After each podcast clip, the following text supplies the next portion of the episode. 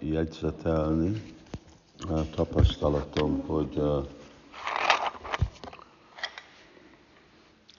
akkor emlékezünk jó dolgokra, hogyha, hogyha leírjuk, és főleg azért, mert ez nem, ez nem annyira egy olyan egyszerű téma, aki David kérte, hogy adjunk elő előadás, mert hogy az már nem egy új csoport, és mindenkinek van valamilyen kapcsolata Krishna tudattal. És amit ma és holnap fogunk egy kicsit kibontani, ez a, úgy van hívva, hogy a három kötő erők. És ez a 11. fejezetében a Bhagavad Gita-ban van. Hadd próbálom úgy megmagyarázni, hogy mi ez a kötőerők, de a, a tudás, amit ez tartalmaz, Krishna úgy mondja, hogy azok, akik ezt úgy megértik, akkor ők nagyon gyorsan el tudják élni a tökéletességet. Tegnap is beszéltünk arról, hogy ez a világ egy börtön. Ugye, amikor uh, mi uh, rájövünk, hogy egy börtönbe vagyunk, akkor ki fogunk akarni menni, mert ki szeret élni egy börtönbe. De amikor azt hiszük, hogy ez a mi otthonunk, és itt kényelmesen vagyunk, és jó az élet, és minden jól vagyok, és akkor miért menjek ki, akkor nem próbálunk kimenni. És ezek a, a jogik, a hívők, a, azok, akik a transzendentalisták, akik komolyak arról, hogy kitörni a börtönből, ők keresnek másféle utat. És azért vannak ugyanúgy, mint egy börtönben, valaki próbál helikopterrel kimenni, valaki ki akarja ásni az utat. Olvastam egyről, amikor uh, valaki a szennyes szennyes dolgot abba bemászott, és úgy ment ki. Szóval más módszer van kitörni a, a, a börtönből. Aztán mit csinálunk, amikor kint vagyunk?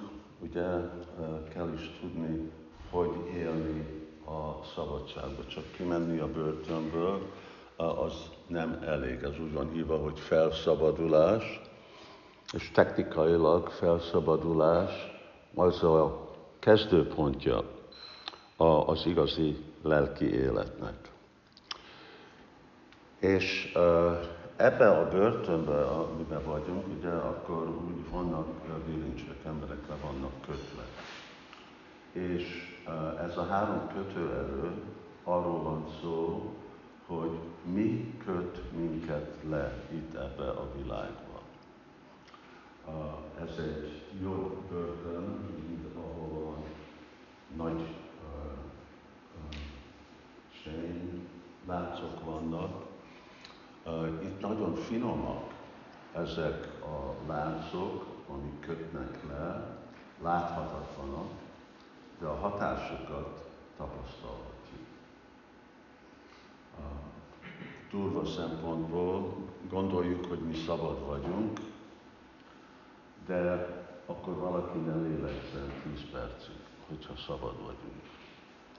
Vagy hogyha szabad vagyunk, akkor ne együnk, vagy hogyha szabad vagyunk, akkor annyiféle dolgot lehet mondani, hogy ne csináljunk, és a következő nem vagyunk szabad.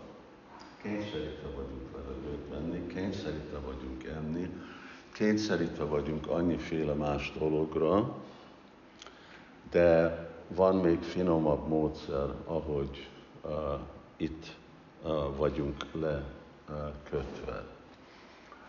És ezek a kötőerősek, ezek kötőerők, ez igazából az a féle hatás, ami társulni más dolgokkal, vagy másokkal hat rajtunk. Adok egy példát, hogyha de van gyerekek, és gyerekek mennek iskolába, szórakoznak más dolgok. Valamikor uh, jó hatás van rajtuk, valakinek van jó hatás és arra, hogy hogy lenni tiszta, hogy lenni udvarias, mondjuk, hogy ezt tanulják a, a templomba, vagy tanulják valaki idősebb embertől, és aztán vannak azok, akik meg fel, nagyon felpörgetik, hogy akkor dolgozzunk, csináljunk sok pénzt, vagy menjünk bulizni, fontos, hogy próbáljuk kísérletezni a szexuális életre. Szóval ez, ez egy másféle, ez egy ilyen szenvedélyes féle befolyás. És a harmadik, kábítószerezni, aludni, tudatlanságba lenni. Szóval, de amikor mindezt a dolgot összerakjuk, akkor annak van igazából csak egy, ugye, féle hatás, ami mondjuk, hogy az, ami befolyásolja azok a dolgok, amik befolyásolnak valakit, összevéve, ez az, ami köt ide. Mert amilyen befolyás alatt vagyunk, ez mintáz minket, és ez határozza meg a mi viselkedésünket, mi most hogy, hogy fogunk uh, viselkedni.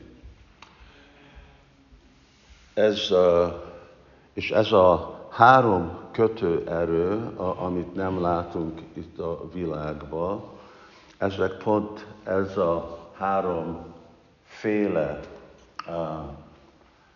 viselkedés van, befolyás van, és ez úgy van hívva, mint a jóság, a szenvedély és a tudatlanság.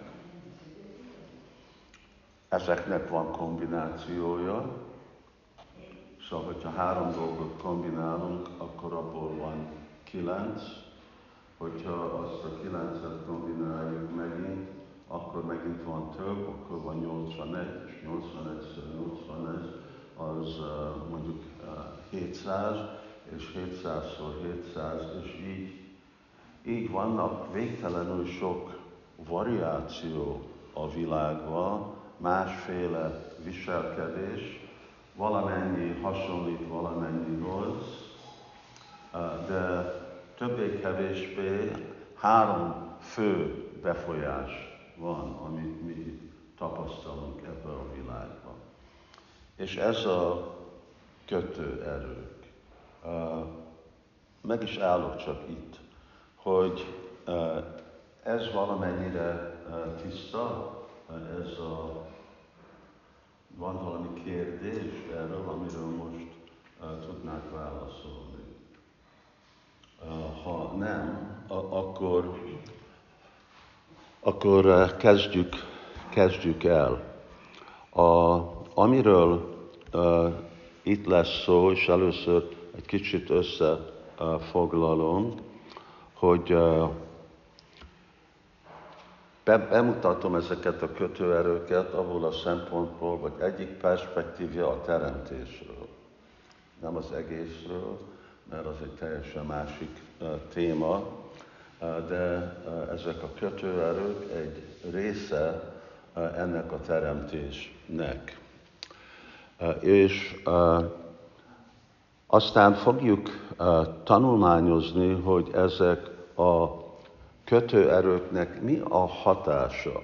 Három, és általában a három van, csak mindig kell emlékezni, hogy ugye annyi más kombináció jön ki ebből, de itt most csak a három fő hatást nézzük. Szóval mi a hatása a jóságnak, a szenvedélynek, a tudatlanságnak? Fogunk beszélni, hogy hogy versenyeznek ezek a kötőerők. Szóval ezek létező természete a teremtésnek. És ezeknek megvan még igazából irányító személyisége. Ez egy olyan uh, forradalmi elképzelés, nem elképzelés, forradalmi uh, tudománya a Krishna tudatnak, hogy uh, semmi nem személytelen ebbe a világba. Uh, nekünk úgy még annyi tapasztalat van, hogy szokunk beszélni erről a világról, mint egy, hogy beszélünk róla. Ugye, mint egy földanya, hogy ez egy anya. Most ez csak egy ilyen kimondás, vagy igazából egy anya. Szóval a védikus irodalom magyarázza, hogy igen, ennek a bolygónak van egy irányító személye. Mindegyik bolygónak van. A napnak is van. Az eső. Most az eső esik, mert van felhők. Valaki irányítja a felhőket. Ki az, aki irányítja a felhőket? Szóval ott is van egy irányító uh, személyiség. Nem csak a, a felhőket, de ugyanakkor, hogy miért, miért jön akkor uh, a kertünkben másféle zöldségek, vagy gabona, akkor itt is van egy személyiség, aki inspirálja, és akinek az inspirálása alatt történnek dolgok. A szél. A szél fúj, mert valaki fújja. Szóval ezt, ez egy olyan kifejezés, amit mi használunk, ez félistenek, vagy szanszkritul úgy van hívva, mint Deva. Kicsit majdnem úgy, mint Dávid, Déva. És ezek a félistenek, ezek felhatalmazott uh, szervezők, uh, felhatalmazott uh, administrator, adminisztrátorok. adminisztrátorok ennek az univerzumnak. Nem véletlenül történnek dolgok, és ez a különbség, ugye nekünk a, a mai mechanisztikus uh, tudomány, ami mindig azt gondolja, hogy minden személytelen, és nincsen semmilyen személyes ok azok a dolgok, amik történnek a, a világban. Szóval ezek a kötőerők mögött is vannak személyek, akik irányítják ezeket a kötőerőket. És van, amikor, hogy hogy versenyeznek, van, amikor domináns egyik, és aztán domináns a másik. Ezt mondjuk úgy tapasztalhatjuk kora reggel amikor felkelünk. Szóval akkor, hogyha kor reggel kelünk, ez a legjobb idő a lelki életre. Azért voltunk mi is, azért vagyunk itt, mi is kora reggel. Aztán a nappal folyamaton át mindenki nagyon fut, ide-oda dolgozik, próbál eredményeket kapni, e, ez a szenvedély, és aztán éjjel van a bulizás. E, ez itten domináns lesz a tudatlanság. Mi, a, a, mi az eredmény, amikor a más kötőerőkbe emberek meghalnak?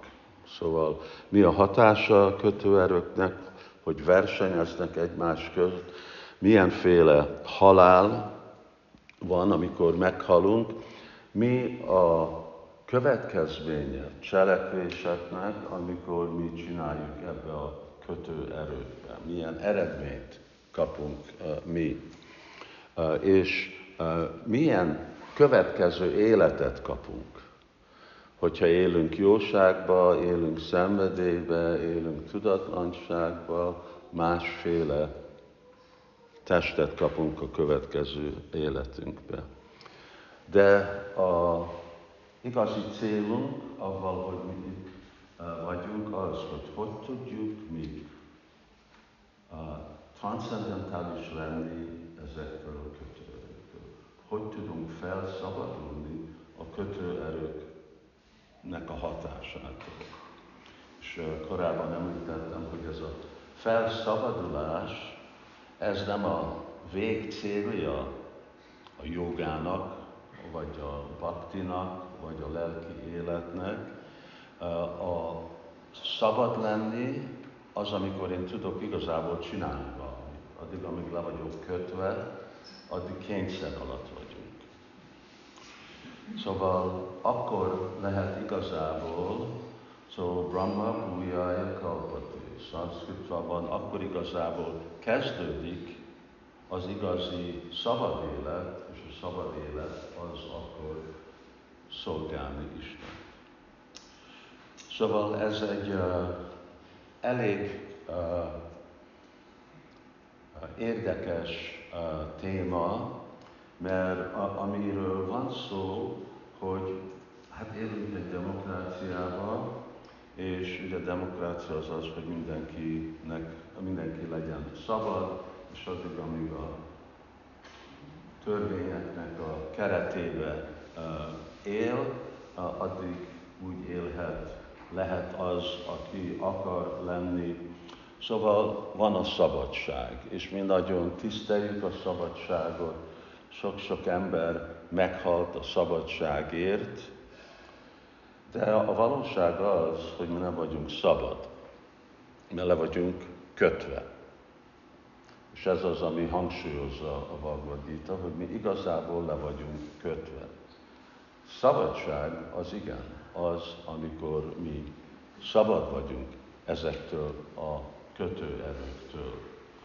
És a lelki életnek ez a cél, hogy most hogy fogok én felszabadulni.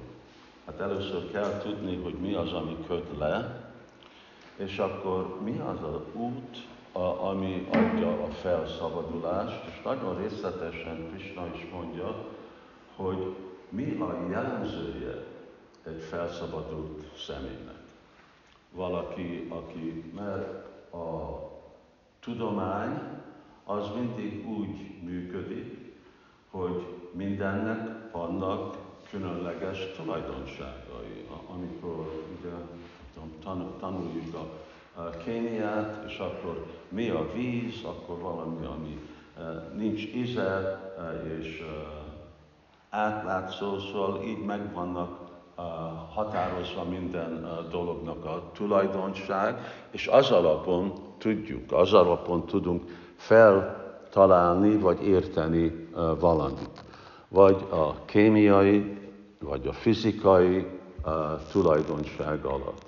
Ugyanúgy a lelki életbe, és ez egy fontos pont, ez is egy tudomány. Lelki tudomány. Amikor mi beszélünk itt a bhakti jogáról, ez nem, ez nem a én hittem. Ez nem, ahogy korábban beszéltük, az én utam és hogy mindenkinek legyen a saját útja. Nincs olyan dolog, itt van út. Egy út van. És az az út, amit a Teremtő teremtett. Az az út ő felé, és az az út felszabadulni ezektől a kötőerőktől, és belépni a szabadságnak a világjába. Ez egy Ugye nagyon divatos a mai világban, hogy mindenkinek van a saját, saját útja, és akkor csak ami téged inspirál, akkor végeredményben mindenki ugyanoda megy.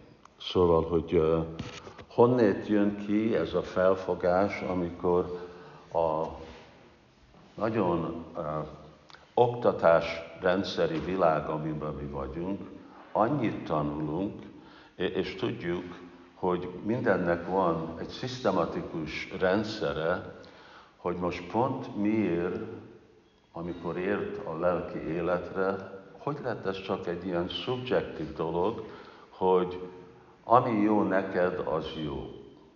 Hát ez ilyen, ilyen nem, nem létezik, hogy ami jó nekem, az jó. Szóval meg van határozva, hogy ugye mi az, ami jó és nem jó, nekünk is vannak törvények, ami megmondja, hogy ez jó, és ez nem jó, ez büntethető. Szóval nem, és lehet, hogyha valakinek az jó, lehet, hogy egy tolvajnak jó, hogy ő lop, de ez még mindig nem jó, csak azért, mert neked jó. Szóval a, a lelki élet az is tudomány, és egy nagyon precíz tudomány, mert egyik szempontból nem a legkönnyebb dolog, igazából könnyű a folyamat, de nem könnyű nekünk, mert mi nagyon le vagyunk kötve. És akkor nagyon korlátozva vagyunk még ezen a szinten, hogy hogy tudunk cselekedni.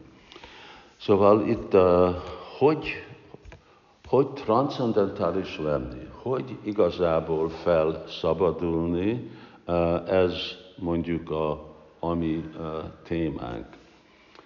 Ezzel a tudással akkor valaki igazából el tudja élni a legfelsőbb tökéletességet.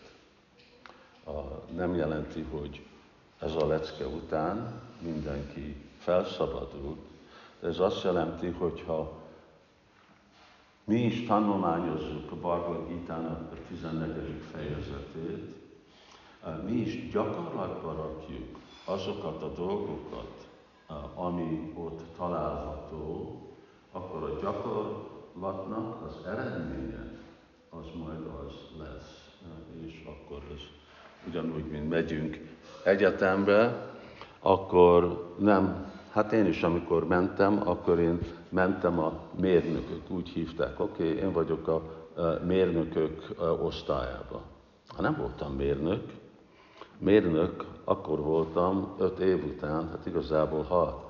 Hat év után, amikor befejeztem, akkor voltam mérnök. De még azért, mert gyakoroljuk ebbe a, a irányba, és akkor voltak azok, akik meg a művészetbe voltak, és ők meg a művészek, de még nem művészek, mert még nem kaptak semmilyenféle diplomát. Szóval el lehet érni, ha befektetjük az időt és a, energiát. És ez egy dolog, amit ma reggel is hangsúlyoztam, amikor beszéltünk, hogy ez nem csak az egy kis dolog felszabadulni és kimenni ebből a világból, itt nagyon komoly, szisztematikus gyakorlatot kell csinálni arra, hogy lassan-lassan igazából úgy elengedjek ezek a kötelek, és elengednek minket. Uh, amikor uh, ugye erről a felszabadulás, ez uh, jelenti, hogy ahogy mondtam, akkor úgy szabad tudunk lenni, és a szabadságban tudjuk igazából gyakorolni a jogát.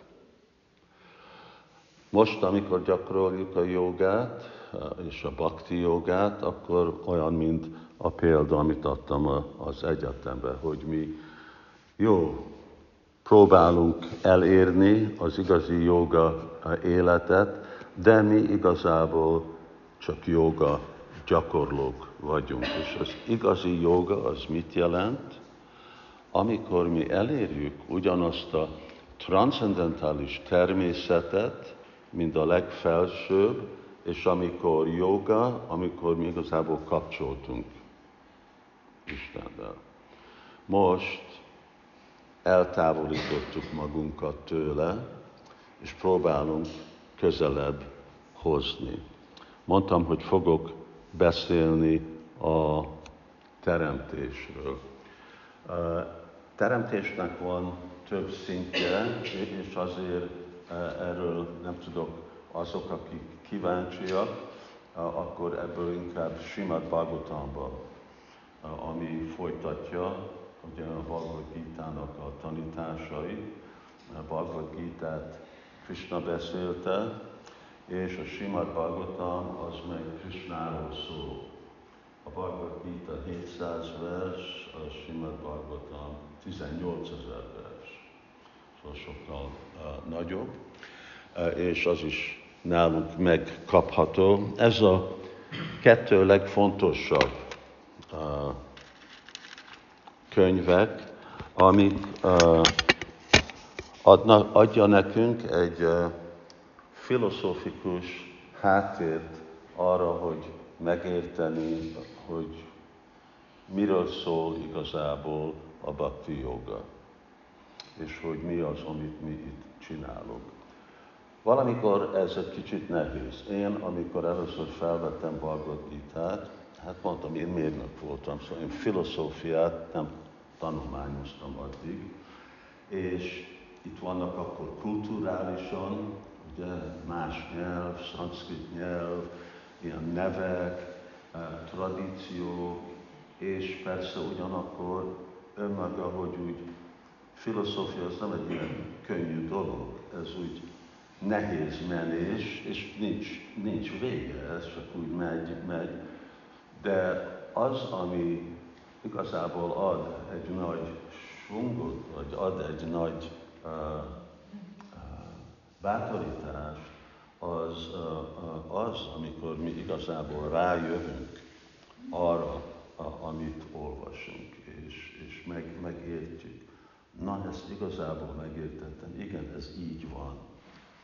Mert itt a Bhagavad Gita nem vallásról beszél, nem hitről beszél, hanem a valóságról beszél. És valóság az csak egy van, nem hogy mindenkinek van a saját valósága. Hanem valóság az csak egy van, és a Bhagavad Gita tanítja, hogy hogy vannak dolgok. Azért a Bhagavad Gita-t úgy is címezte Srila Prabhupád, mint úgy, ahogy van. Az ok igazából azért, mert sok magyarázó adja az ő magyarázatát a Krisnának a szavairól, nem részletesebben mondja azt a dolgot, amit Krishna akar mondani. És persze, persze a kulcs az az, hogy csak egy Krishna hívő tudja megmondani, hogy mit akar Krishna mondani. Valaki, aki egy professzor, és nem is vallásos, valaki, aki nem is hiszik, hogy Krishna valamikor létezett, valaki, aki nem is gyakorolja a bhakti jogát, hát ő, ő nem tudja megmagyarázni, hogy mi az, amit Krishna akar mondani. Szóval, de ami a tartalma a Bhagavad Gita-nak, ez a valóság. Így, így van. Így van a világ, így vagyunk mi. És mi elkezdünk a teremtésre, amikor van egy olyan dolog, ami úgy van írva, hogy Mahat Tattva. Szóval Mahat Tattva az minden, ami megjelen ebbe a világba, ennek a eredeti, a megvalósított szintje. Ennek van egy, meg ugyanúgy, mint ez az épület. Szóval ez a az épület mielőtt épült, akkor itt kint voltak téglák és vakolat és minden másféle dolgok, de nem volt semmilyen épület. Szóval az, ami ott volt kint, az a mahatatva. Ugyanígy létezik ez a mahatatva, ami hát itt, ahogy mi osztjuk, a, a, vagy, vagy ahogy a Bhagavad Gita osztja, Bhumir, a Ponaló, Májú, Kammanó, Budirévacsa, Hankara, Ikamné, Bína, Prakriti, Raskada. Szóval nyolc beosztásban. Föld, víz, levegő, tűz, mit hagytam ki, van? Ha? étel, étel, intelligencia, hamis én és elme. És ezeknek a kombinációja, a Föld az jelenti, hogy annyiféle Föld. Ugye, mert mi tudjuk, hogy több dolgok vannak, szóval a Föld az akkor, hogy van arany, és ezüst, és vas, és réz, és ezek a dolgok, de ez mind beesik egy kategóriába, hogy föld. Szóval ez a, mind ezek a dolgok, amik vannak, aztán ezelőtt mi van, mi van a tégla és minden más, ami itt van kint, mi van az előtt? Kérdés. Ez a ezelőtti rész, a mahatatva, amit megelőzi azt, akkor van a építészet rajz, nem? Van egy rajz, mit fogunk építeni. Szóval először van elképzelés, van egy rajz, és amikor ki van minden dolgozva, amikor egy építész kidolgoz minden, akkor megcsinálnak, hogy ennyi tégla kell, ennyi fa kell, ennyi ez kell, ennyi az kell, ennyi csavar kell, ennyi szög kell, és akkor azokat vásároljuk és rakjuk. Szóval az univerzumnak a alapvető terv, és az is megvan, mert Isten terv szerint dolgozik. Nem a terv létezett, hanem van, a, ő a tervező, és ő van egy terv, és aztán ez az anyag, ami a, a amiből a terv meg fog valósulni. Szóval ez, ez a mahattata. Szóval ez úgy csak mondjuk egy szóba, hogy ez az anyag. Na most egy dolog nincs ebbe az anyagban. Nem tudom, hogyha valaki akar mondani, hogy mi nincs ebbe az anyagban.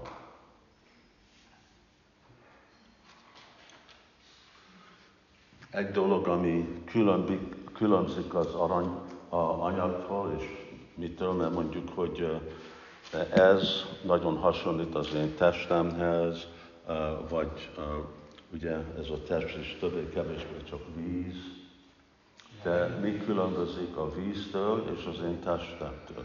A, a, a, a víztől és én tőlem.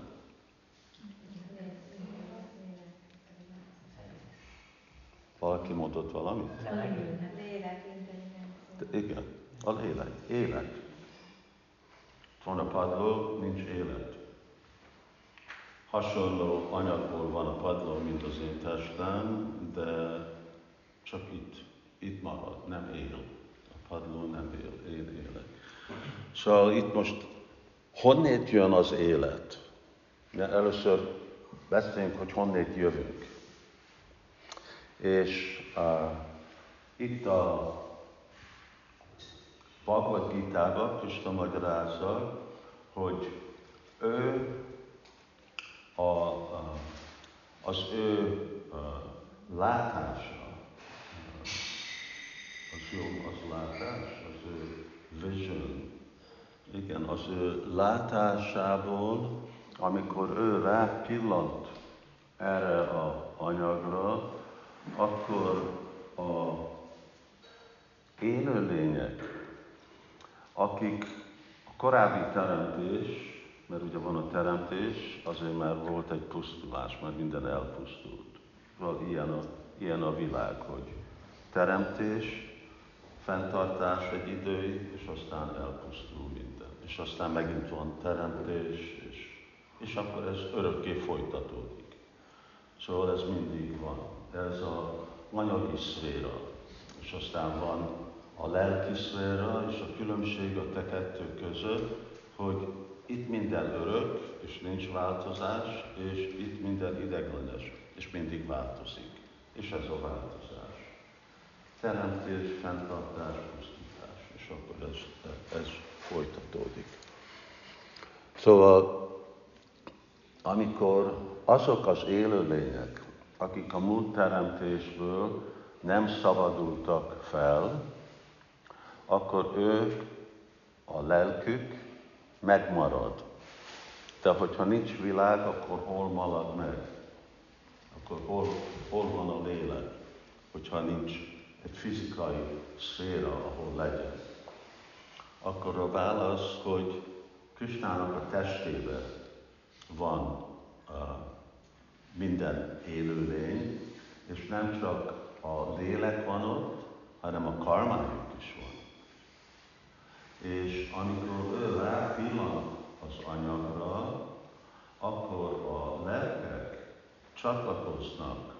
A, ugye itt nem arról van szó, hogy Isten dolgozik hat nap a teremtéssel, szóval neki nem kell dolgozni. Vannak más félistenek, akik részt vesznek ebbe a teremtésbe, de avval most nem komplikáljuk. A lényeg az, hogy a lelkek jönnek az ő sorsukkal ide be a világba, ahol mi vagyunk, a teremtésből. És hogyha felszabadulunk, és aztán visszamegyünk az eredeti lelki otthonunkhoz, akkor boldog leszünk.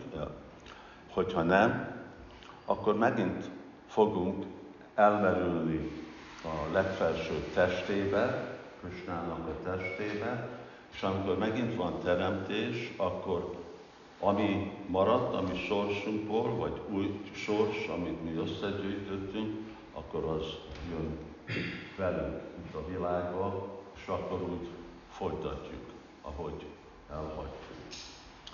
Szóval, és erről csak akartam, uh, ezt kellett bemutatni, hogy, hogy honnét jövünk.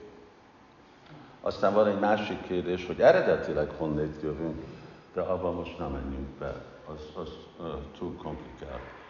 Szóval uh, itt, itt vagyunk ebbe a ciklusba, hogy teremtés, pusztítás, uh, és ez állandóan uh, történik.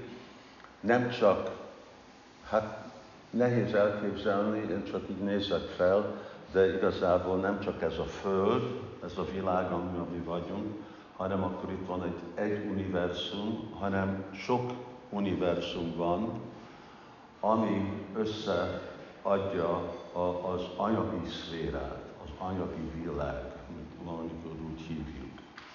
Szóval minden, ami ideglenes. És ez a ideglenes dolgok, ez egynegyede Istennek a teremtése. A háromnegyed az a lelki szféra. Jó. Szóval, uh, amikor uh, a élet jön ebbe a világba, akkor mi történik? Akkor kezd minden mozdulni. Mert addig, amíg nincs élet, addig akkor minden ilyen statikus, minden egy helyen van, semmi nem mozdul. De amikor élőlények jönnek, az élőlények kezdenek egy mozdítást. És akkor annyiféle cselekvés kezd lenni. És Krishna mondja, hogy aha, bija pita, ami egy uh, fontos uh, dolog, hogy ő mondja, hogy én vagyok uh, a magadó atya mindegyik élőlénynek. És emlékezzünk, hogy más karma van mindenkinek. Szóval mindenki, aki idejön, itt most nem csak emberekről van szó, hanem állatokról van szó, és fákról, és halakról. Szóval ezeknek mind van karma. Ezek mind itt jöttek, mint élőlények, akiknek van múlt karma, és azért jöttek ide a világba. De Krishna mondja, hogy aham bija prada pita. Én vagyok az atya. Én vagyok az apja. Szóval úgy, ugye más vallásokra is van szó a teremtőről, vagy a apáról, az atyáról, de ki? Ki az apa? Szóval Tudjuk, hogy vannak Istennek fiai és lányai, mi mind az vagyunk, ugye aztán mondjuk Jézus Krisztus meg egy tökéletes példa, hogy mit jelent egy jó fiú lenni, de nem, hogy csak Istennek csak egy fiú van. Mindenkinek a világban lehet kettő, három, négy, öt, amennyit fent tudsz tartani, akkor lehet annyi gyereke. Most miért lenne Istennek csak egy? Szóval mi mit vagyunk? És ez a vers Krishna mondja, hogy én mindenkinek az apja vagyok, és mindenki az én gyerekem. Szóval ez egyik ok, hogy mi nagyon óvatosan kezelünk más életformákat, mint az emberi formák. És hogy tisztelni, hogy ugyanolyan lélek van, itt van egy fa, ugyanolyan lélek van abban a növényben, mint bennünk. Befedi, és amilyen kötőerők kötik, az ami más. De másképp a lélek mindenki között minőségileg ugyanolyan. És a mi lelkünk és Istennek a lelke minőségileg is ugyanolyan. Vagyis mi vagyunk lélek, és Isten lélek, de minőségileg mi ugyanolyan vagyunk, de mennyiségileg az a különbség, hogy Isten végtelen, és mi vagyunk parányi pici. De ugyanaz a lelki szubstancia. Aztán nem beszélünk arról, hogy miből áll a lélek, mi a elemek, amik építik, ugyanúgy, mint test, víz, az hidrogén, oxigén, akkor tudjuk, hogy ezek mik a, mik a dolgok, amiből a, a lélek tartalmaz. Nem beszélünk erről, de ez is egy fontos dolog. És uh, egyik következménye uh, ennek a, a kifejezésnek, amikor Krishna mondja, hogy én vagyok mindegyik élőlénynek az atyája, ez azt jelenti, hogy mindegyik faj létezik. Nincs, nincs egy ilyen álom, mint evolúció. Már minden meg van tervezve. Isten megtervezett mindegyik életformát, és azok az életformák mind megnyilvánulnak. Vannak azok, amik egyik bolygón vannak, vagy egy másik, vannak, amikor megszűnnek, vannak, amikor megnyilvánulnak, de nem a testek fejlődnek egyik a másikba. Testek azok adottak, a formák adottak, aminek a, a, van evolúció az a lélek, hogy a lélek tud közelebb és közelebb jönni a, a legfelsőbbhöz. Jó, na most ebbe a, a mahattatva, vagy ebbe az összetevő anyagba, ez az, ami irányít és mozdít dolgokat, ez a kötő erők. Kell valami, amiből lehet, hogy mi élő, mi élünk, de mit csinálja a kapcsolatot mi és az anyag között, és mi adja a lehetőséget, hogy dolgok történjenek. Szóval ezek igazából az a három kötőerő, és akkor három módszeren tudnak dolgok történni. Jól, rosszul, és úgy közepesen. Szóval ez a, a megint hogy ebbe a mahatatvába, vagy ebbe az egész nagy tervébe a Istennek, e, ennek a világnak, ebbe van ez a három e, kötő erő.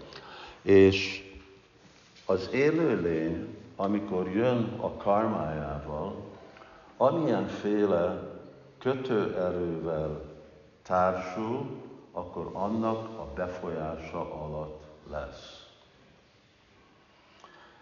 a, ezek a kötőerők vagy kötnek, vagy tudjuk használni, hogy felszabadulunk.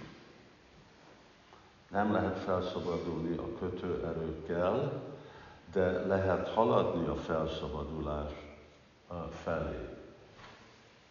Ez egy kicsit szédítő, mint ez a dolgok. Ez a ez a filozófia. És ez, hogy, hogy mi, mit csinálunk mi itt, és miért, miért vagyunk, amilyen vagyunk, és miért vannak dolgok olyan, ahogy vannak, milyen úgy történnek.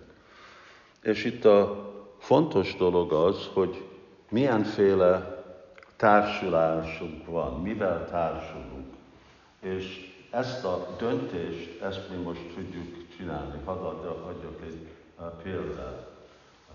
Bernard Shaw, ugye az angol író, költő, és ő nem volt az egyetlen, többen mondták ezt, hogy az vagy, amit eszel. Szóval itt most ugye nem titok, hogy vegetáriánus vagyunk, és van egy különbség, amikor valaki húst teszik, és valaki zöldséget. A húsevés annak a következménye erőszak. És növény, zöldség, gyümölcs, stb. Ebben is van egy szintű erőszak, de elég minimális. Nem tudom, azok, akik voltak vágóhídban, van egy különbség az és egy kert között. Szóval ez egyféle nagyon erőszakos, szenvedés. Itt nagy szenvedés van, ugye, az állatok, akik ott vannak.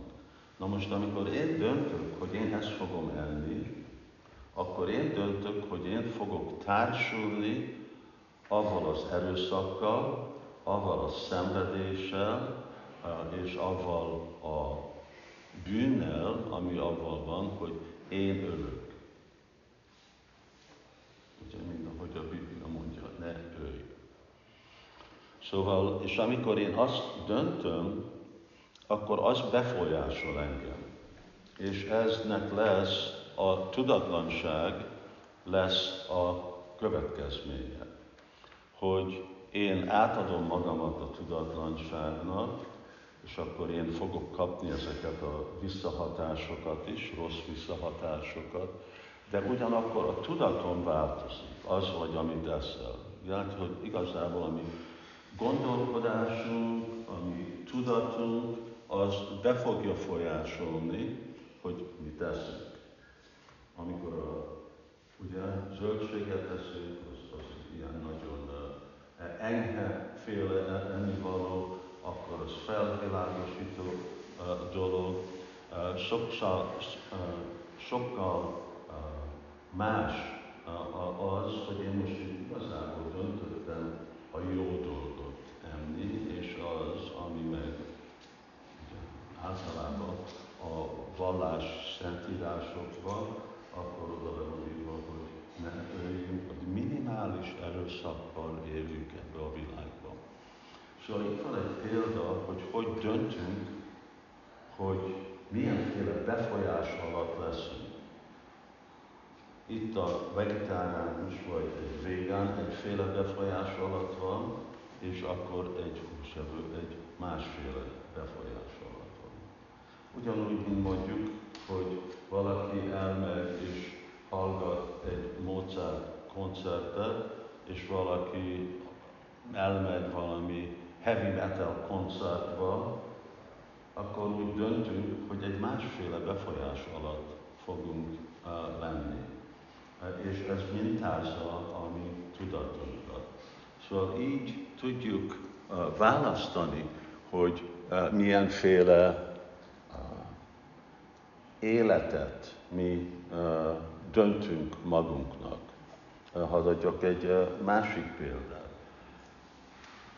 van, van olyan, olyan elképzelés az életről, hogy itt csak mi dolgozunk, mint egy állat, és gyűjtsünk össze, és legyen nekünk amilyen több, amit tud lenni. Sokszor emberek 16-18 órát dolgoznak egész nap.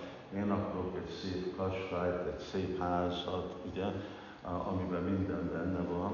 Persze annyit dolgozok, hogy sosem nem tudom élvezni a házat, csak maximum alszok benne.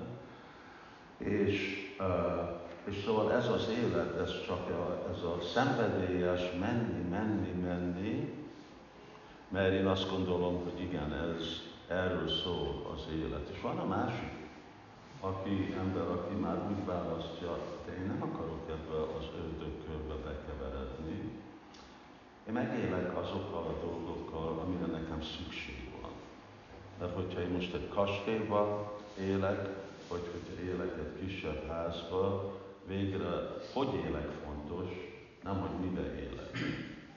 Mert a házam nem fog engem boldogá tenni. Vagy hogyha van boldogság, mi mindig tapasztaljuk dolgokat, az első valamennyi időben van boldogság, és aztán megszoktuk, vagy megunjuk. Ugye a gyerekek akarják, a, most jön a karácsony, karácsonyi ajándék, és akkor nagy lelkesedés az ajándék, és ami után megvan egy hónapja, akkor, mi, akkor már a szemétbe kukában van, és akkor már megunták, és már valami más akarnak. Szóval ez megint döntés, hogy én hogy akarok élni, mi fogja megmintázni az életemet.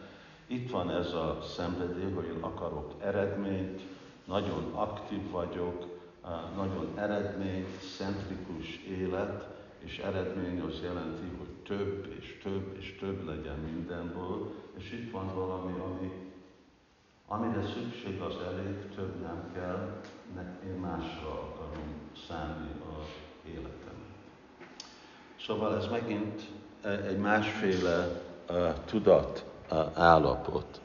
Szóval akkor ez a három befolyás, ami van itt a, a világban, és a lehet mondani, hogy a jóságnak a eredménye egy szóval az boldogság. És a, a szenvedély az meg, hogy valaki nagyon aktív, és a tudatlanság az, hogy uh, helpless.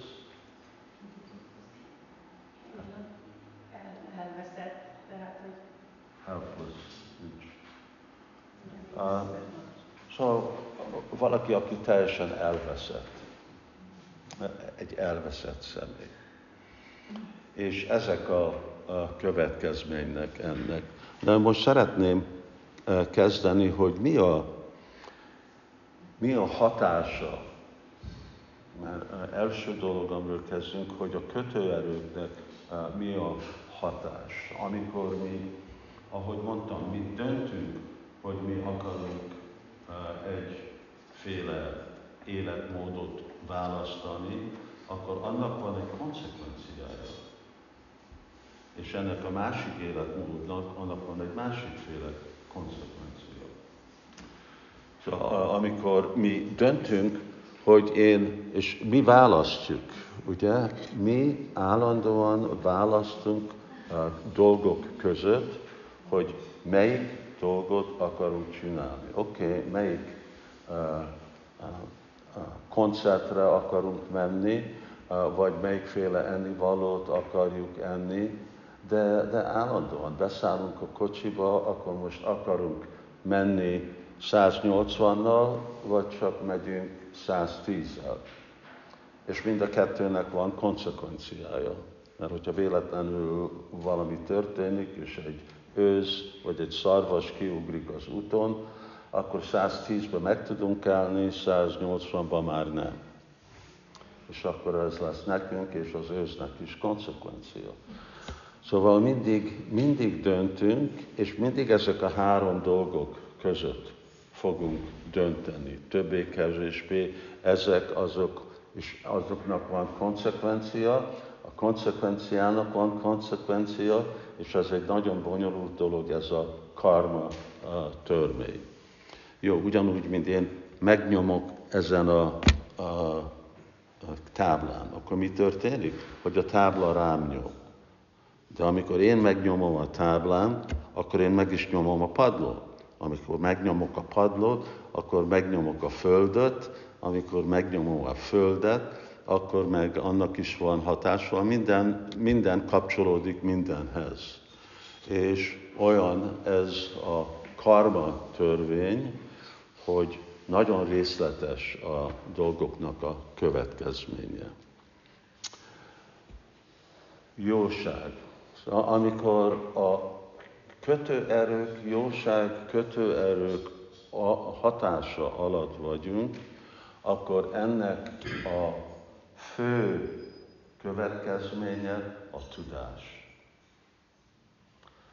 Hogy felvilágosítja a mi életünket, az elménket, az érzékünket, a tudás.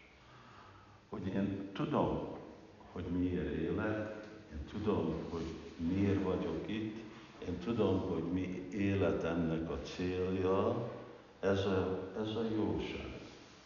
Uh, ugye, amikor nem tudom, valaki csinált valamit, valami ostobaságot, és rákérdezünk, hogy miért csináltad? Hát nem tudom. Miért nem tudod? Mi felnőttök vagyunk, emberek vagyunk, van nekünk fejlett intelligencia, pont ez a dolog, hogy nekünk kell tudni. És itt vagyunk Magyarországban, aminek végtelenül sok törvény van, törvénye van parlamentben, könyvtárban, és ott megmondja, hogy mi az, ami egy jó állampolgár, és mi az, ami meg egy rossz. És amikor mi tudjuk, hogy mit szabad és nem szabad, mint amikor vezetünk, mi tudjuk, hogy nem lehet menni 180-nal, és akkor csak e, ilyen gyorsan kell menni. Szóval ez a tudás, ez befolyásolja a mi életünket. Hogy minden aspektusa az életünkre tudjuk, hogy mi a helyes mi a szabályos dolog, mi a törvényes dolog. Az alapon, hogy a Teremtő milyen törvények alatt teremtette ezt a világot, és mi egybe vagyunk avval a természettel. Szóval csak ez a természet, amit mi látjuk, ugye hogy hívjuk a természetet, ezt is úgy hívjuk, mint az anyag. Szóval, hogyha akarjuk, amit korábban mondtam, ez a mahattatva, akkor lehet mondani, hogy igazából ez az anya természet a, a leg, a, az eredeti formájában, mielőtt igazából a teremtés adott életet neki, és de anya jelenti, hogy van apa. És akkor azért mondja is Krishna, aham vidya pita. Én vagyok a pita. Pita jelenti, hogy a, én vagyok az atya. Szóval uh, itt ez a tudás, hogy tudni, hogy élni. Na most, ugye mi oktatva vagyunk, tanulunk hihetetlenül sok dolgot, de mi nem azt tanuljuk, hogy mi a világ, hogy milyen dolgot kell lenni. Egyetemben, ilyen iskolában nincs, hogy most mit kell neked enni.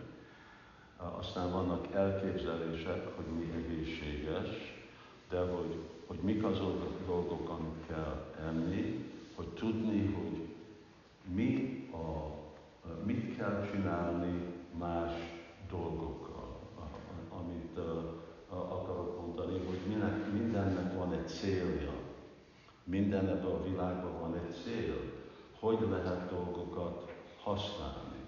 Milyen távol lehet vinni a, a, a anyagi, a, ami intelligenciát, a teremtést. Hadd adjak egy példát, fogom csak úgy rövidíteni ez egy ilyen uh, mese, hogy uh, Krishna és Arjuna. Arjunát, hogyha valaki olvassa a Bhagavad tudja, hogy ez egy párbeszéd Krishna és Arjuna között. És uh, Arjuna segített uh, valakit arra, hogy uh, elérjen egy, nagyon rövidítán, hogy elérjen egy célját, és az az illető akart Arjunának adni egy áldást. És az áldás az az volt, hogy ő akarta neki Arjunának adni a jantra vidya. Jantra az jelenti, hogy a gép. vagy technológia.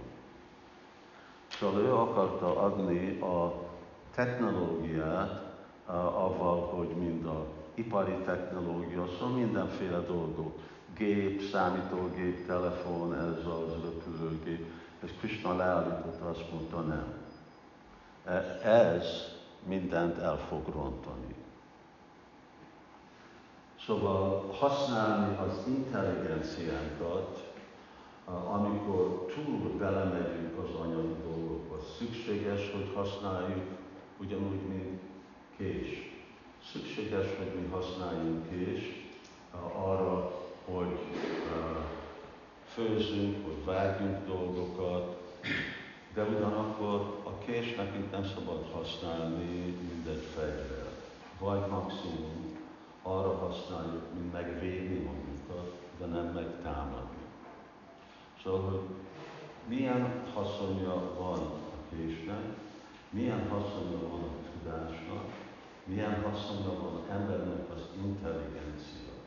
Mert mi megyünk ide, ami a mostani világunk, informatív világ, ez arról van szó, hogy csak kövessük, amennyire visz a mi intelligenciánk, csak kövessük, mert ez mutatja a emberiségnek a csodálatosságát. Ezt ki mondta? Szóval ez honnét jön ez az elképzelés, hogy ezért van intelligencia, hogy végtelenül merüljünk be mibe? Az anyagba. És mi az anyag?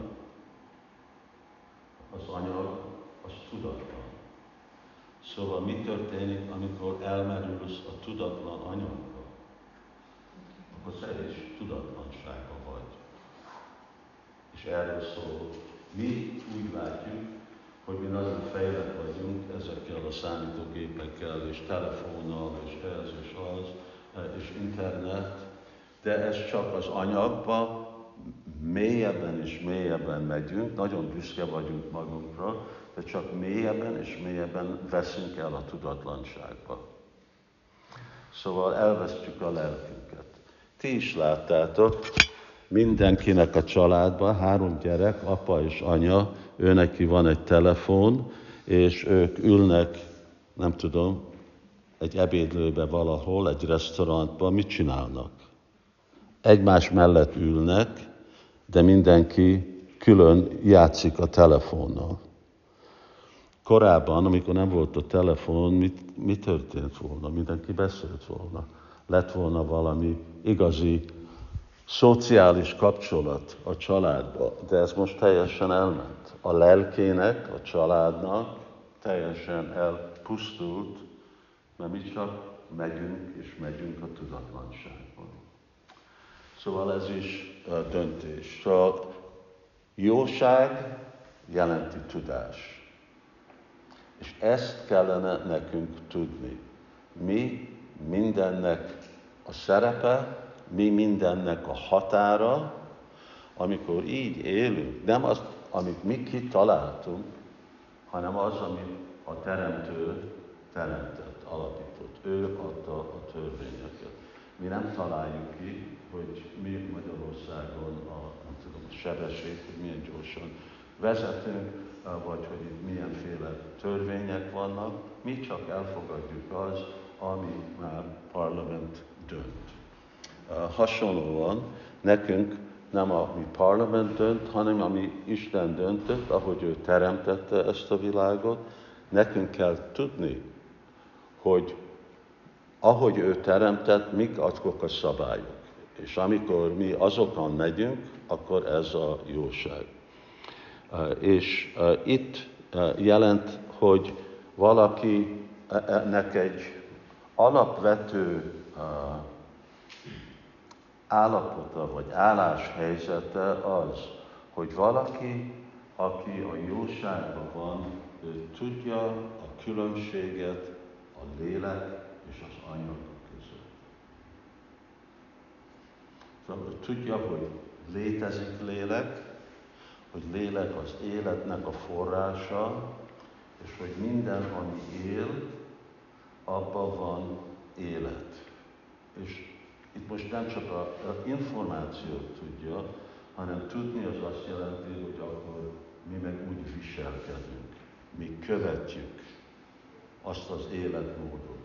Szóval, hogyha ott van egy élet, akkor hogy kell nekem tisztelni az életet, ami abban van, mert ő neki is van joga.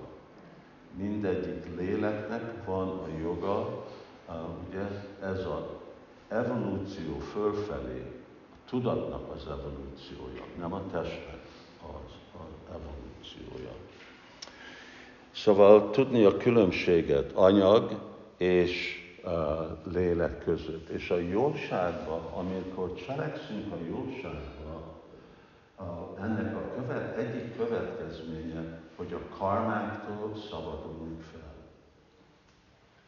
Mert mit jelent a rossz karma, ugye, vagy a visszahatás a cselekvésnek az, hogy nem a helyes dolgot csinálunk. Mikor vagyunk megbüntetve? büntetve? Amikor nem a megfelelő dolgot csináljuk itt, a, és a törvényeket megszakítjuk. De amikor mindent megfelelően követünk, akkor nincs visszahatás, és akkor legalább nincs, nem csinálunk új karmát. És mert azok, akik jóságban vannak, ők fognak lenni lelki gyakorlók. Szóval, hogyha igazi megfelelő lelki gyakorlók, akkor ők meg feloldják a múlt karmájukat. És ez a jóság, ez az igazi szint, amin nekünk kell gyakorolni a lelki életet. Na most van egy konsekvencia, vagy egy veszély ennek a jóságnak. Ne, ne felejtsük el, hogy ez is egy kötőerő. És a veszély az, hogy mit mondtam meg először, hogy mi a hatása a jóságnak? Tudás. Tudás. Tudás, de még az előtt boldog.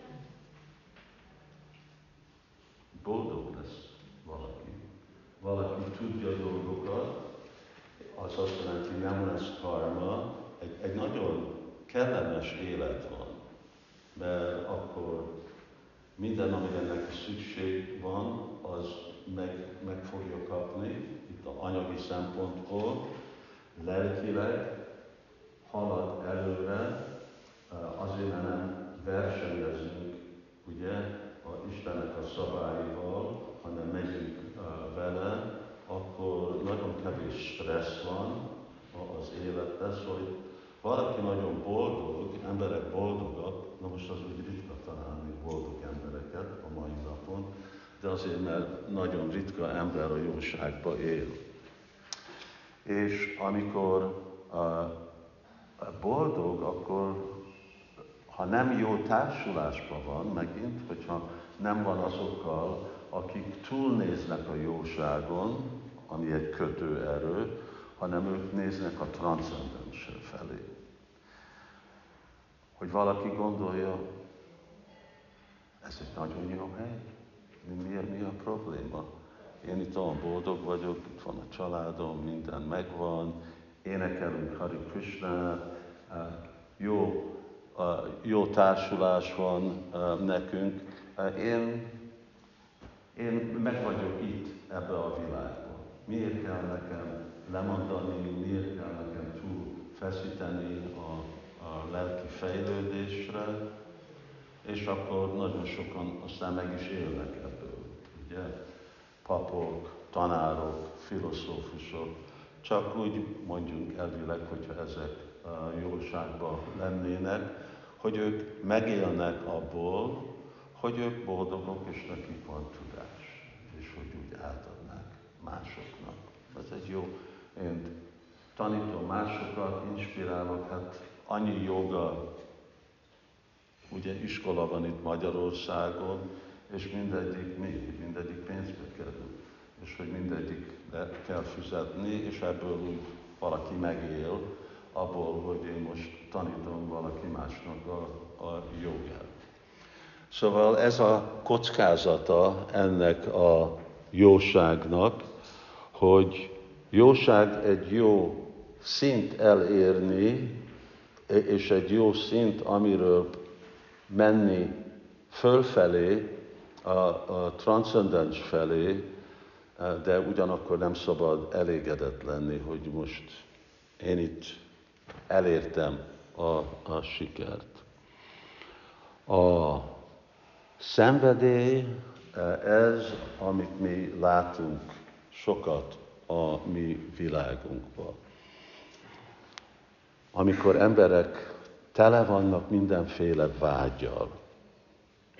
Na most, hogyha mi még nem jöttünk a múlt életünkből ebbe a világba, vágyba, akkor hihetetlenül jó fel van készítve ez a világ, hogy minket teljesen agyba mosson annyiféle vágya.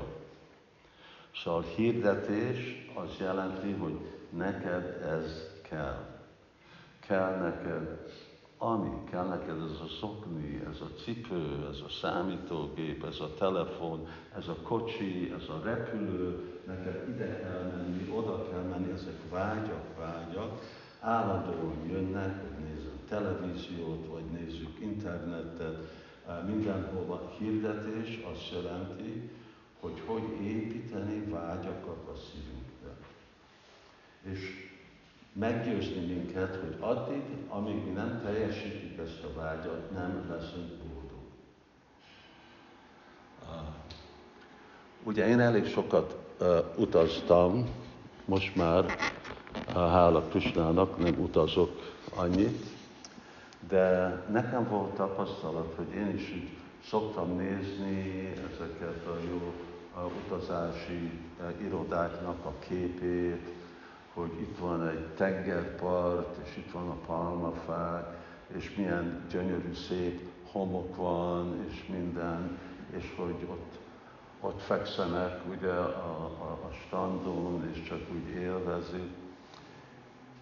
Pont azokra a helyekre volt, amikor én mentem pont azokra a strandokra, azokra a helyekre, és más a kép és a valóság. Nem tudom, hogy tapasztaltátok, hogy ott, hát igen, de ott nem mondták, hogy tele vannak ilyen nagyon hegyes kavicsokkal ez a strand, és nem egy, szóval itt a mediterrányenben mindenhol mész, itt minden kavicsos, általában kavicsos strandok.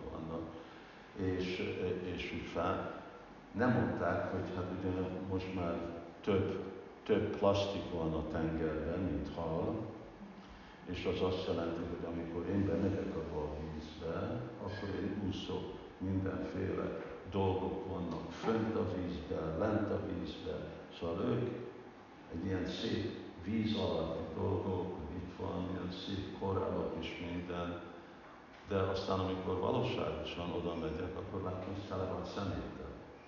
És ez a legfájdalmasabb dolog, hogy én, én is már több mint 70 éve vagyok ebbe a világba, és én láttam, hogy milyen voltak helyek, és hogy milyen lettek helyek, és azt hiszem, hogy mi is a mi életünkben egy hihetetlenül változás tapasztaltunk, sok dolgok. Szóval mi, mi mind éltünk, mielőtt ezek a dolgok megjöttek a világba, és akkor is volt élet. És ezelőtt is volt élet, nem szükségesen egy rosszabb élet volt, lehet, hogy gyorsabban tudtunk kommunikálni, de mit mondom? Én mindig kíváncsi vagyok, ezek mindig ott vannak, ezek mit? Mi beszélni való van, annyi dolgokról beszélünk. De ez a szenvedély, ez azt jelenti, hogy én mindig akarok valamilyen eredmény. Nekem kell eredmény. Eredményes uh, lenni. Uh, van ez a kifejezés gyümölcsöző tett. Na most ez nem egy tradicionális, se angolul, se magyarul, de hogy mi mindig akarjuk a tettünknek a gyümölcsét élvezni. És ez az, ami motivál. Hogyha én nem látom, hogy mi legyen az eredmény, én nem fogok csinálni valamit. Szóval, és ez, ez hajtja hogy mennyivel több eredmény. Eredmény általában a, a pénzbe, elérni az anyagi dolgokat, tulajdon lenni dolgokkal, és e, ez motiválja embereket, ez a, a szenvedély. És ahogy mondtam, ez ott a tudatlanság és a jóság között van. Egyik aspektusa a szenvedély, hogy ott, ott is van tudás és gondolkodás, csak egy teljesen másik irányba.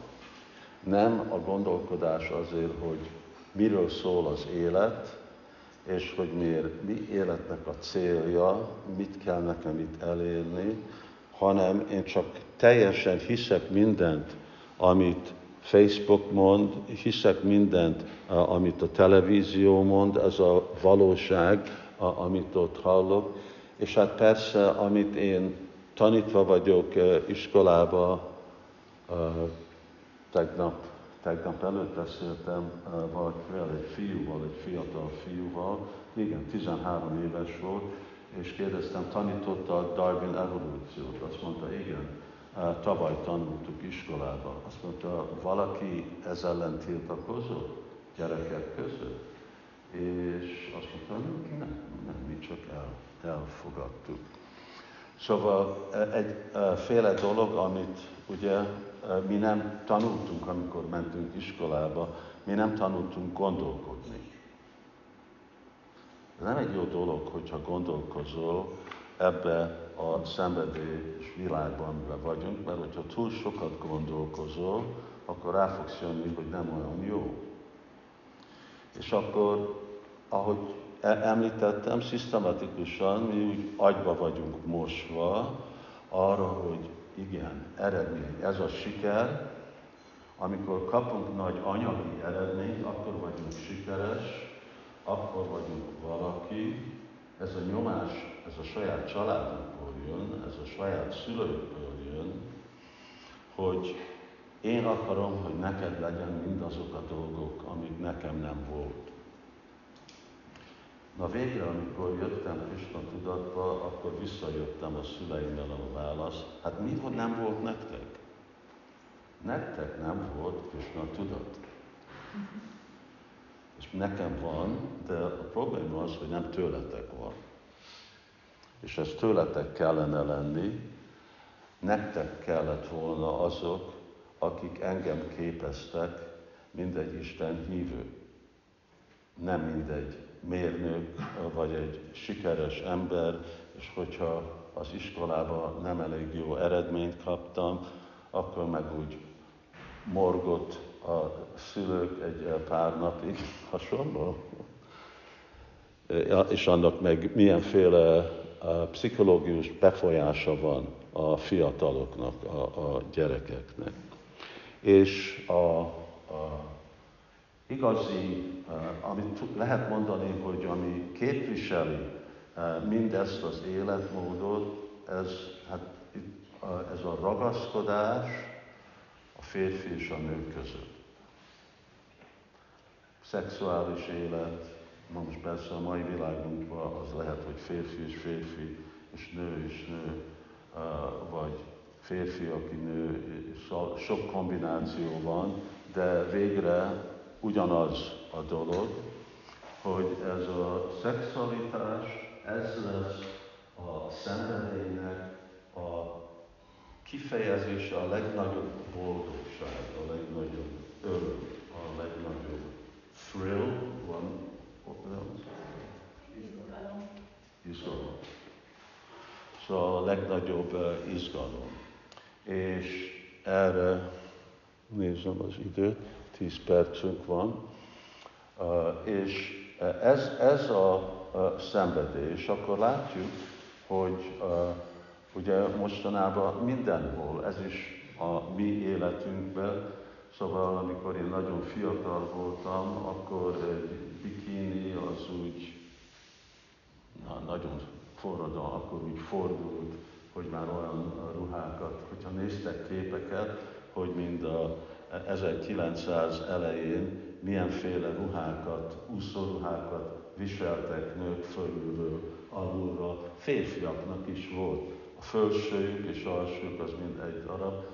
Szóval, hogy mennyire változnak, de hogy minden, minden, ahol látunk, akkor itt van, itt szerelmeskednek az emberek, a boldogság az azt jelenti, hogy férfi és nő együtt ez a ragaszkodás, ez a kettőnek között, és a öröm, ami abból van, ugye, és a következmény az meg a gyerekek és a család, ez úgy fogalmazza, hogy mi a szenvedélynek az élete. Milyenféle életet javasol, vagy hogy előre a szenvedély kötő erő. És érzékkielégítés, ez a, ez a fő cél, ugye? Szóval miért akarok eredményt? Mert az eredménnyel ehetek, amit akarok, hallhatok, amit akarok, láthatok, amit akarok, mehetek, ahová akarok, az érzéknek, érzékemnek tudok megadni magamnak mindent, amit én szeretnék kapni, mert azt hiszük, hogy ez a boldogság. És az ideglenes boldogság persze, mert jön annak az öröm, és aztán megy, de ez az érzék kielégítés, ez, hogy mert a jóság, az itt most nem az érzék kielégítés, hogy az érzékeknek a szabályozása. És korlátozott érzék kielégítés. Kell enni, kell jó íz, de korlátozott, hogy mit enni, és hogy milyen íz, ugye? És a szenvedély az meg egyek, amit akarok, amilyen fűszeres, amilyet akarok, amilyen csípős, amit akarok, amilyenféle, másféle ennivaló, mindegy, hogy mi vagy ki, csak hogy azért, mert nekem van egy ötletem, ezt akarom, ugye, és mostanában már lehet is olyan, ugye abortuszokat is enni, és uh, ilyen, és ez majd fog fejlődni még jobban a jövőbe is. Szóval ez a érzék kielégítés, ez ugye a, célja, és ennek elérni, akkor ez van a gazdasági fejlődés, hogy hogy, hogy megyünk e, e, előre gazdagsági fejlődésbe, és akkor megyek a tudatlanság, és be is fejezem. Hát a tudatlanságról nem lehet túl sokat mondani, mert eznek a igazi a kifejezése, az úgy is mondom, hogy a sötétség. És a sötétségben nem lehet olyan sokat látni. Szóval itt, amikor emberek már a sötétségben vannak, amikor se jól gondolkodnak, se rosszul gondolkodnak. Igazából már nem gondolkodnak. És akkor itt a, a őrültség, bolond élet. Szóval látjuk, amikor vannak azok, akik állandóan be vannak rugva, akik élnek kint a, ugye, az utcákon, amiket nincsen semmilyen cél az életben, ugye kábítószerezők, és aztán a durva kábítószerező, heroin, ilyen dolgok. Szóval ez egy nagyon sötét élet, amivel vonza magával egy nagyon sötét féle tudatlanság, tudat. És ez teljesen ellentmond a jóságnak, hogy itt senki nem tudja, hogy mi mi. Mit lehet, mi nem lehet. Még szenvedélyben ott van valamilyenféle irány, de itt uh, teljesen uh, tudatlan. Nem tudok semmit, nem tudok, hogy mi dolgoknak a, a célja. Egyik példája a tudatlanságnak, azt mondom, egy, megint egy példa, valakinek van a mahavartja. Tegnap mondta, hogy valakinek van a mahavart.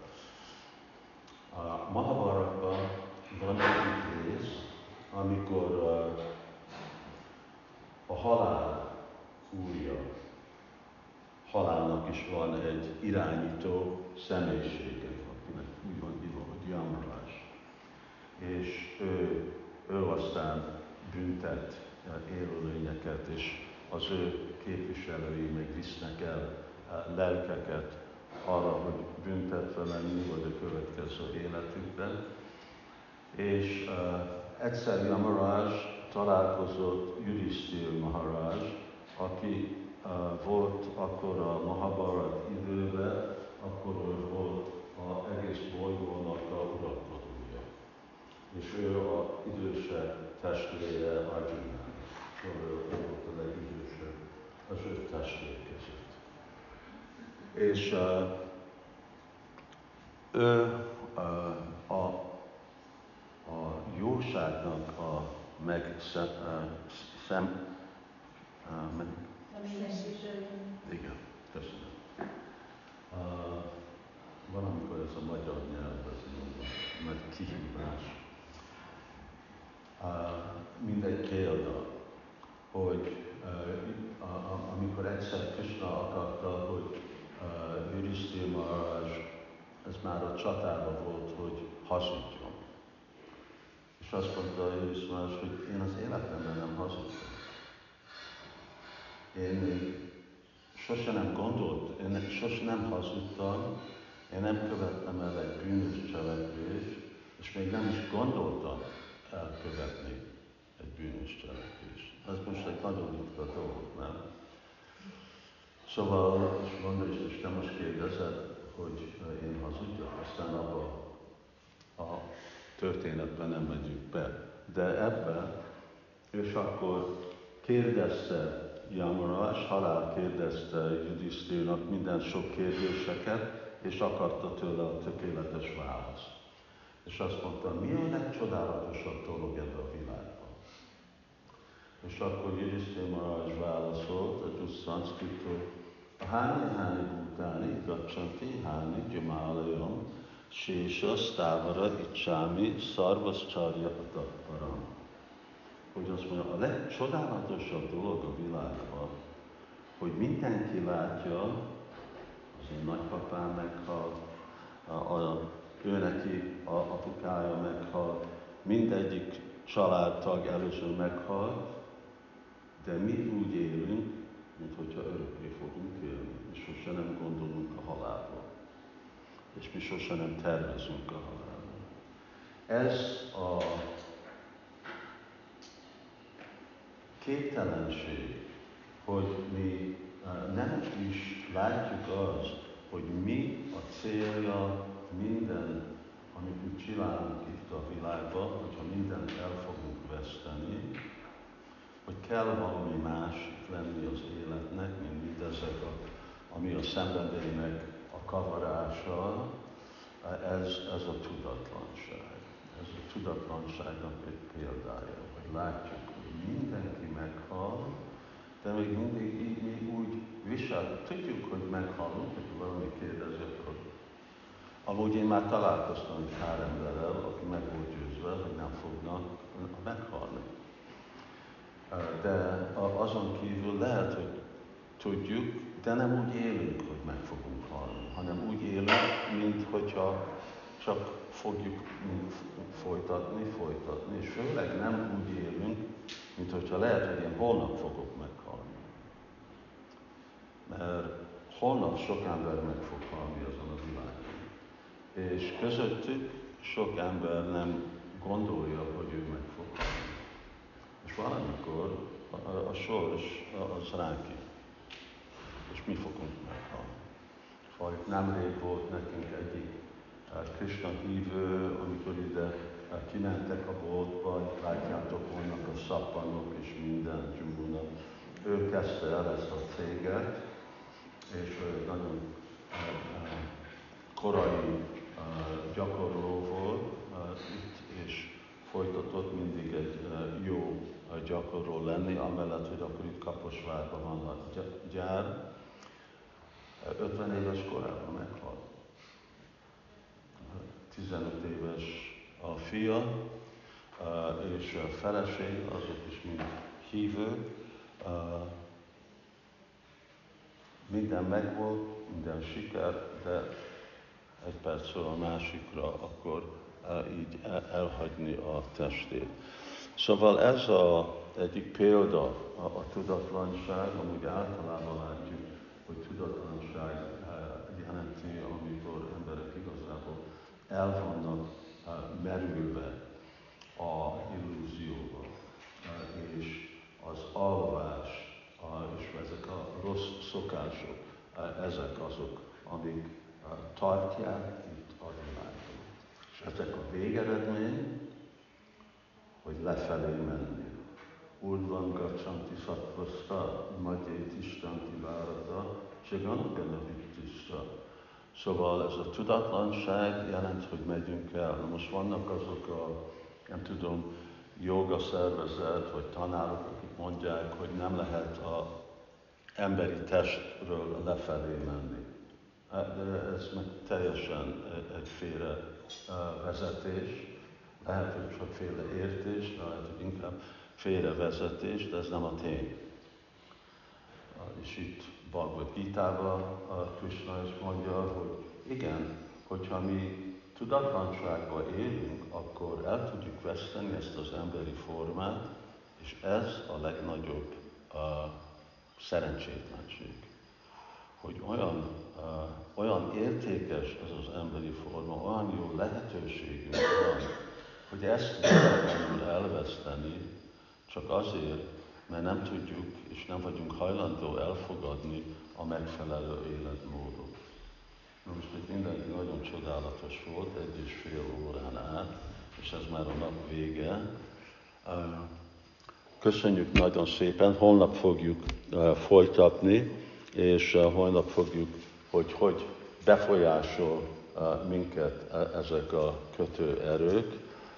És most egy kicsit fel lehet állni, levegőt venni, és akkor megint kirakunk párnákat, és akkor uh, le tudunk ülni, zenélni, megint itt jön a nagy zenekar, többen vannak, mint mi, és, és aztán meg, és hogyha kell valakinek szép, akkor meg a hátsó sorba. Köszönöm nagyon szépen, remélem, hogy nem nem volt túl sok, de egyik dolog, hogy lehet látni, hogy ez a Krishna tudat nem valami kitalált dolog, hanem ennek igazából van egy nagyon komoly felépítése és tanításai. Hari Krishna!